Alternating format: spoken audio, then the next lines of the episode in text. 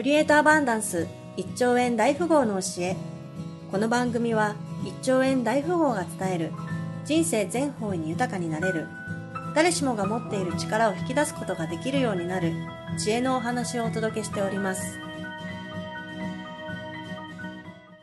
証券って話を聞いたことありますよね。で、証券っていうのは自分の思いをこう表して、それを現実に起こすっていうことなんですけど、それが本来はみんな持ってる、絶対できるはずなんです。だけどどうしてできないのかっていったところが、特に日本人は多いそうなんですけど、制限と恐れってよく言われてます。で、この制限と恐れをどうやって取っていくと、それがなくなって薄くなっていけるかっていうところだったよねっていうところなんです。やっぱり彼女の場合は恐れを感じちゃった。それとか制限、自分の今もらってる給料で、じゃあどういうふうにやってったらいいかとか、今持ってるのはどうだとか計算していく、そこだけを考えて、で、交換条件も入ってますね。多いとこ幸せを手に入れるにはお金が必要だ。クリエイトアバンダンスは交換条件じゃないんだよね。よかったね、そういうことも聞いた。分かってるんですけど、回路が変えられなかった。分かってるのは、頭で分かってるってことですよね。本当に踏み落としていかない、腑に落とすためにはきっと今みたいな経験をしなきゃいけないのかもしれない。で、みんなとこういう話を聞くことによって、自分の中にああ、そうか、そういう考え方もあるな、そういう捉え方もあるなとか、それがすごい大事で、今日のゴールは、例えばあなたでいうと、今日来たその思いを持って来てくれたわけだけど、あなたにとって今日の旅行ゴールはどういうふうになったらいいですか？そういう経験と交換条件が取れるのもそうだし、上がっていければ、気持ちがね、少しでも上がればっていうのが今のゴールかな。じゃあそれ行こうね、そこも行こうね本当にこう上がれる、自分も上がることができるっていう感覚になれば、どんなことが起きても大丈夫です。そこ行きましょうまあ皆さんもそうかもしれないんですけど、私もやっぱり落ちたりしますけど、その上がる、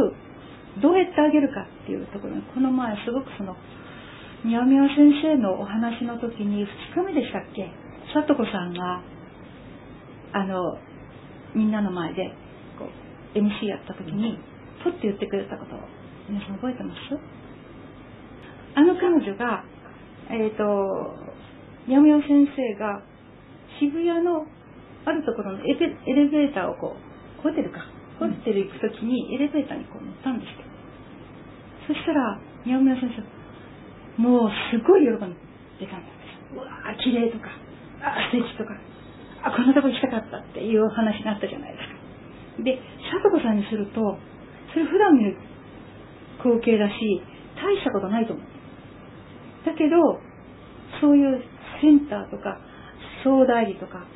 上の人たち、エネルギーの高い人たちは、何事においてもそれを楽しむってことしてるんです。だからちょっとしたことを楽しんだり、ちょっとしたことを喜ぶ。例えば不動産屋さんがいきなりさ、2年間も何もなかったのがこう送ってくれた。そして自分が一瞬でもそういう思いをしたって、すごい幸せにならなかった？その時はね、いや、なんかたまたま来たんだでしょ。喜んでない。その時はまさか来てると思う。ハガキが届いた時ぐらいにやっと、あ、それは呼んでるなっていうのはきついね。せっかく呼ばれたんだよね。それいっぱいいっぱい喜ぶこと、多分総代理、私も想像の域しか出ないんだけど、総代理たちはすごいそういうことを一つ一つすごい楽しんでる、喜んでるんだと思う。これがすごく力が違うんだと私は思う。それからもう一つあったのが、松村さんがやっぱりその時センターなんですね。まだセンターって若いんですよ。だけど、総代理たちを連れてディズニーランド行ったんです。で、その時に小津さんもいたんだよね。で、たまたま宮原先生のそのセミナーの2日目の時に小津さんが隣にいて、その隣にセンターの松村さんがいて、私がここにいたんですね。そしたら小津さんが言ったことをどうでしたって聞いたら、いや、総代理たちはすごいって言うんですね。なんですごいかって言うと、自分がどうですか、楽しいですかって言うと、楽しいって言ったの。何回も聞かれるから、そのうちに自分も疲れてきたの。楽しいですって言ったの。でもそれをみんな見抜かれてたの。あ、なんか違うでしょって、今疲れてるんですよ言われてます。で、センターを見て、センター素晴らしいわねって。センターは常に楽しもうとしてる松村さんです。松村さんのそういう見方をしてる。それで私は疑問に思ったんで、松村さんがサロンに来た時に聞いたんですよ。こういうことがあったような、松村さんどうだったんですかって言ったらね、周りの総代理の人たちがみんなそうやって一つ一つを、例えばなんていうのかわかんないんだけど、並んでてもとても乗れなかったとする。その時に楽しんでる人を見て、あ、楽しそうって自分が楽しんでるんですって。そういう姿を一つずつ見てて、自分も楽しもうと思ってます。だからそれを見てる他の総代理の人たち、さすがセンターねって言ったらしいんです。だから最初はちょっと無理やりかもしれないけど、楽しむっていうのはつまんないと思うと平気でつまんないくなっていっちゃう。でも楽しいなって思うと、どんどんどんどん楽しくなっていく。それでその波動がみんな一緒になるから、だからもっとみんなで楽しくなる。で、一つは、本当にそのものが手に入らないとしたら、その楽しんでるその波動と自分の思いがまだ一致してないってことを言われてますよね。第一番弟子の広くって言われてるから、本当にそれが欲しいとしたら、その波動まで自分が持っていく、波動を一致させる。そしたらきっと手に入ってる。そういう私のちっちゃな経験じゃないんですが、自分もこう松村さんたちの話を聞いたり、いろんな人の話を聞くと、常に宮村先生のおっしゃった一番最後の方は、常に高波動をキープする。これキープするってすごい難しいですよね。落ち込んだり、ちょっとした環境だったりなんかしてつってやってみたくなっちゃうじゃないですか。それをそうじゃなく変えるわけだから、それを毎日毎日こう繰り返していくと当たり前になっていく。そういう楽しむことを、何でも楽しむことを当たり前になっていく。それが結果総代理になってるんだと。だからその人たちは総代理の話を聞くと、最初は皆さんお金がなかったっていう方がすごく多いんですよ。本当に、私たちがチルト行った時にね、聞いたけども、前日までこうセンターどうしてもやりたくて、女優さん、なんだ、オスカーさんまだ20代ですよね。そう、27ね、がどうしてもセンターやりたいって、だけどお金がない。日本でいうと2億です。センター2億ですね、今で。それをこうみんなにこう話をしてったらしいですと。そして25歳ですね。でもうみんな断れたんですって。でもいよいよ期日の明日っていう時に、友達からで、お金はあるけどって電話がかかってきた。すごいでしょ。自分が毎日毎日お仕事して稼いだお金じゃなくて、友達がそうやって他の人から聞いてお金はあるけどって言って、今一緒に2人でセンターやってる、女の子2人で。そういうこともある。だからお金はどこからでもやってくるっていうことが一つ。それは波動がちゃんとできればそういうふうになるっていうことだと思うんですね。で、大事なことは、富とか財産はエネルギーの果実だとするならば、最後にかどうかわかんない、最初かもしれないけど、あくまでもそのエネルギーが高い。で、よく言うように、プレートアバンダンスでは言うのは、いいことが起きたから自分が良くなったっていう、それじゃなくて、それは違うよっていうじゃないですか。自分が良くなってるからいいことが引き寄せるんだよって、ここなんです。これの波動も同じでしょ。自分の波動が高くなってれば高い波動が来るんです。そこの理屈が自分の中にこう本当に腑に落ちるっていうか、インストールできれば、常に何者でもなく、本当に力まなくても自然に流していくことを考えれば自然に来る。その発想。自分がそんなに、たくさんお金得たわけじゃないから何とも言えないところなんですが、私がこの30の病気のところで本当にやる気がなくなった時って、仕事もすごいうまくいかなかったです。今思い出すと、本当にやった時は波動が高いから結構右肩上がりでやってきたんですね。だけどだんだんつまんなくなってきたり、同じことの繰り返しになってくると波動がだんだんだんだん落ちていくんでしょうね、きっとね。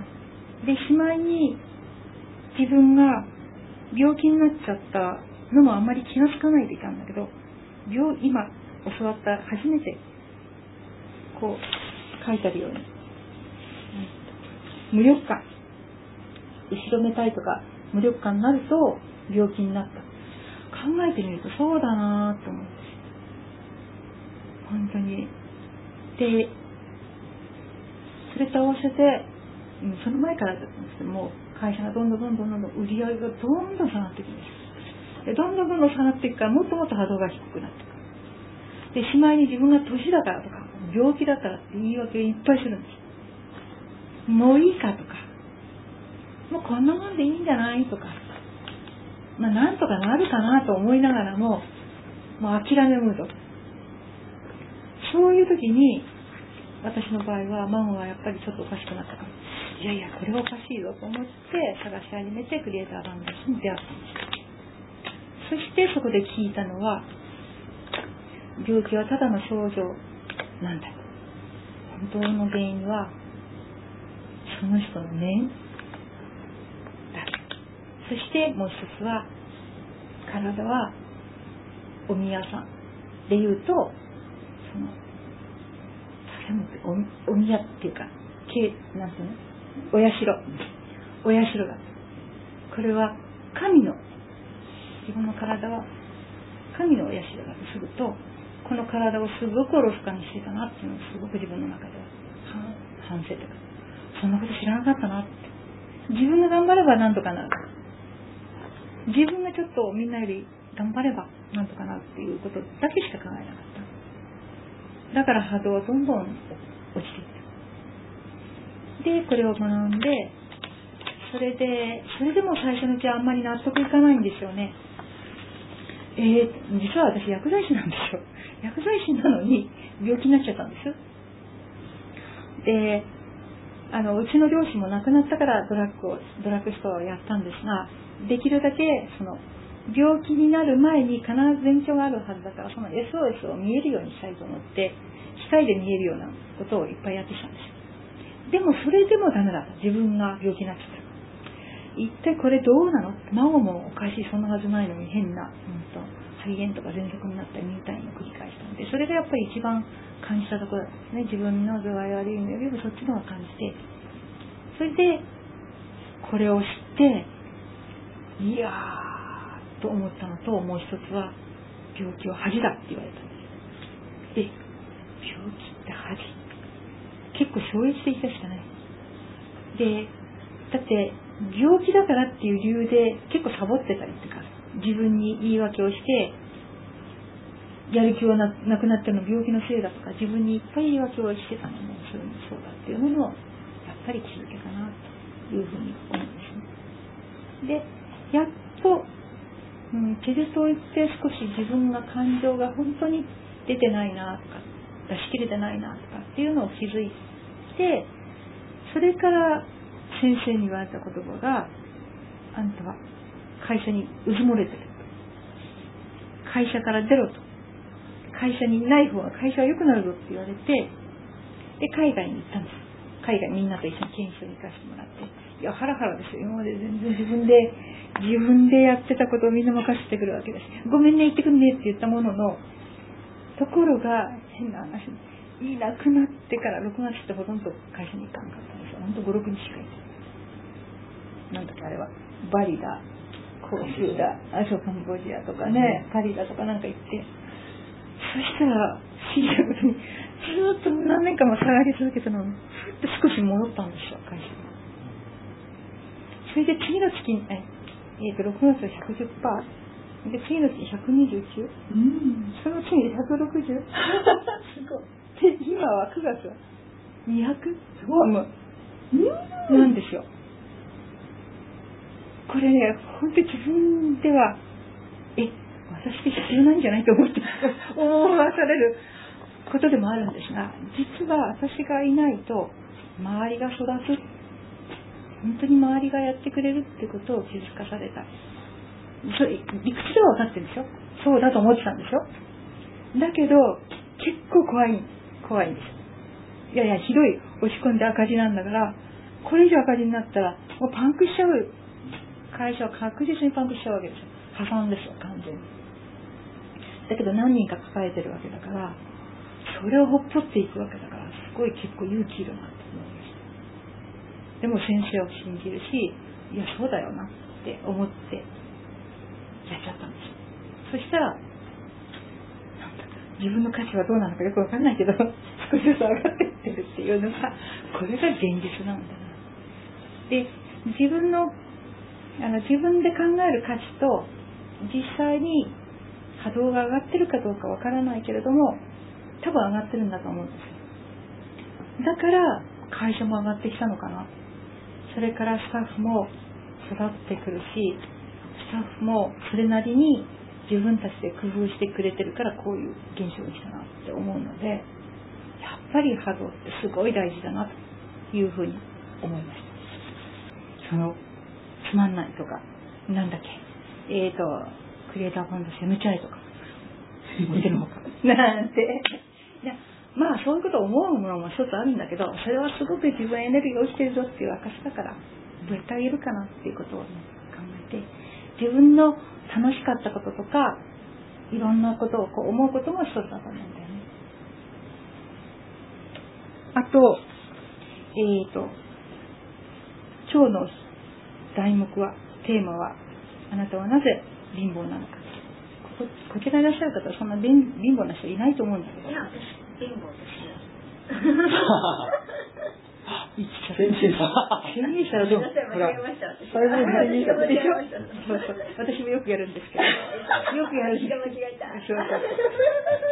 貧乏ですって言っちゃうと貧乏になっちゃう。そう、嘘ついてもあれなんでしょ、見えになっちゃうんでしょ。どういう意味？見えになっちゃうんでしょ。ただ私もだからじゃあこういうこと、じゃあこんな話、まあ分かってもらえるかどうか分かんないけど、人間の脳って過去も現在も未来も全くわからないっていうのを話聞いたことあるでしょ、ね、だから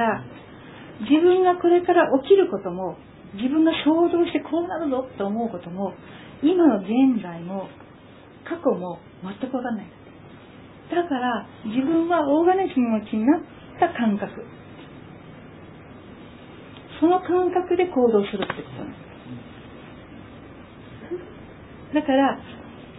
大金持ちだぞっていうしようもないし、その感覚だし、いやいやお金、私は貧乏ですって言ったら貧乏になっちゃうから、そんなこと言う必要ないんだけど、じゃあいつでも必要な時は自分のとこ来ると思う。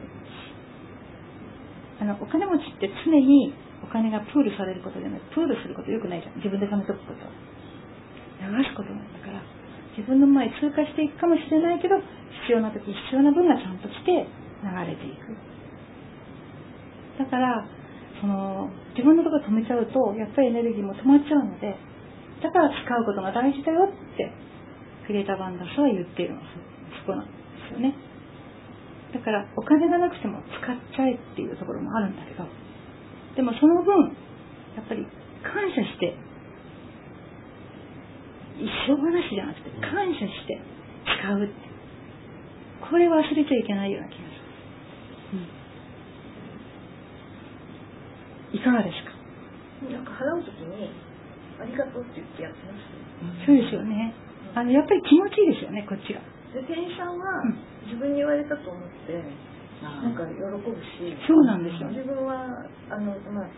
両方に言った感じでいい感じみたいな。そうです。私もそうですね。やっぱり私も商売やってるんで、お客さんがある時やっぱりありがとうって言ってくださるお客さんがいたんです。それを見てすっごい気持ちよかったし、だから自分はお買い物に行くと必ずありがとうっていう風にしてお金払うようにずっとなってた。そうするとうちお店の方もお客さんがありがとうって言ってくるんですよ。ありがとうってお金みんな払ってってくださるんですよ。だからそれが当たり前になってくるから、皆さんそういう感じになってくる。だからそれが小さな一つなのかもしれないんだけど、大きなお金も本当に少ないお金もやっぱり感謝するって、ありがとうって本当にすると、きっとそれは戻ってくる。払ってやってんだもんね。それはいけないっていう必要もないんだけど、まあどっちかっていうとそれよりは感謝した方がいいよっていうことで、お金は自分のところで貯めようとかって思わない方がいいよっていうのは一つはあると思うし、その時に出す時も感謝して出す。本当にありがとうでね、マンション買うんだってお金の価値以上のものがマンションっていっぱいできるじゃない、いろいろやることによって。例えば5000万だとしたら、5000万以上の価値を出すかどうかその人だもんね。そこいっぱい価値を自分で作っていった方が幸せになれるような気がします。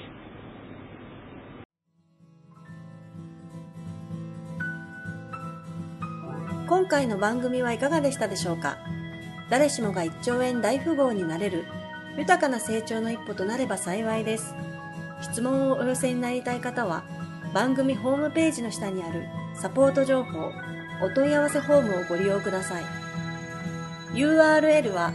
create-abundance.or.jp です。それではまたお会いしましょう。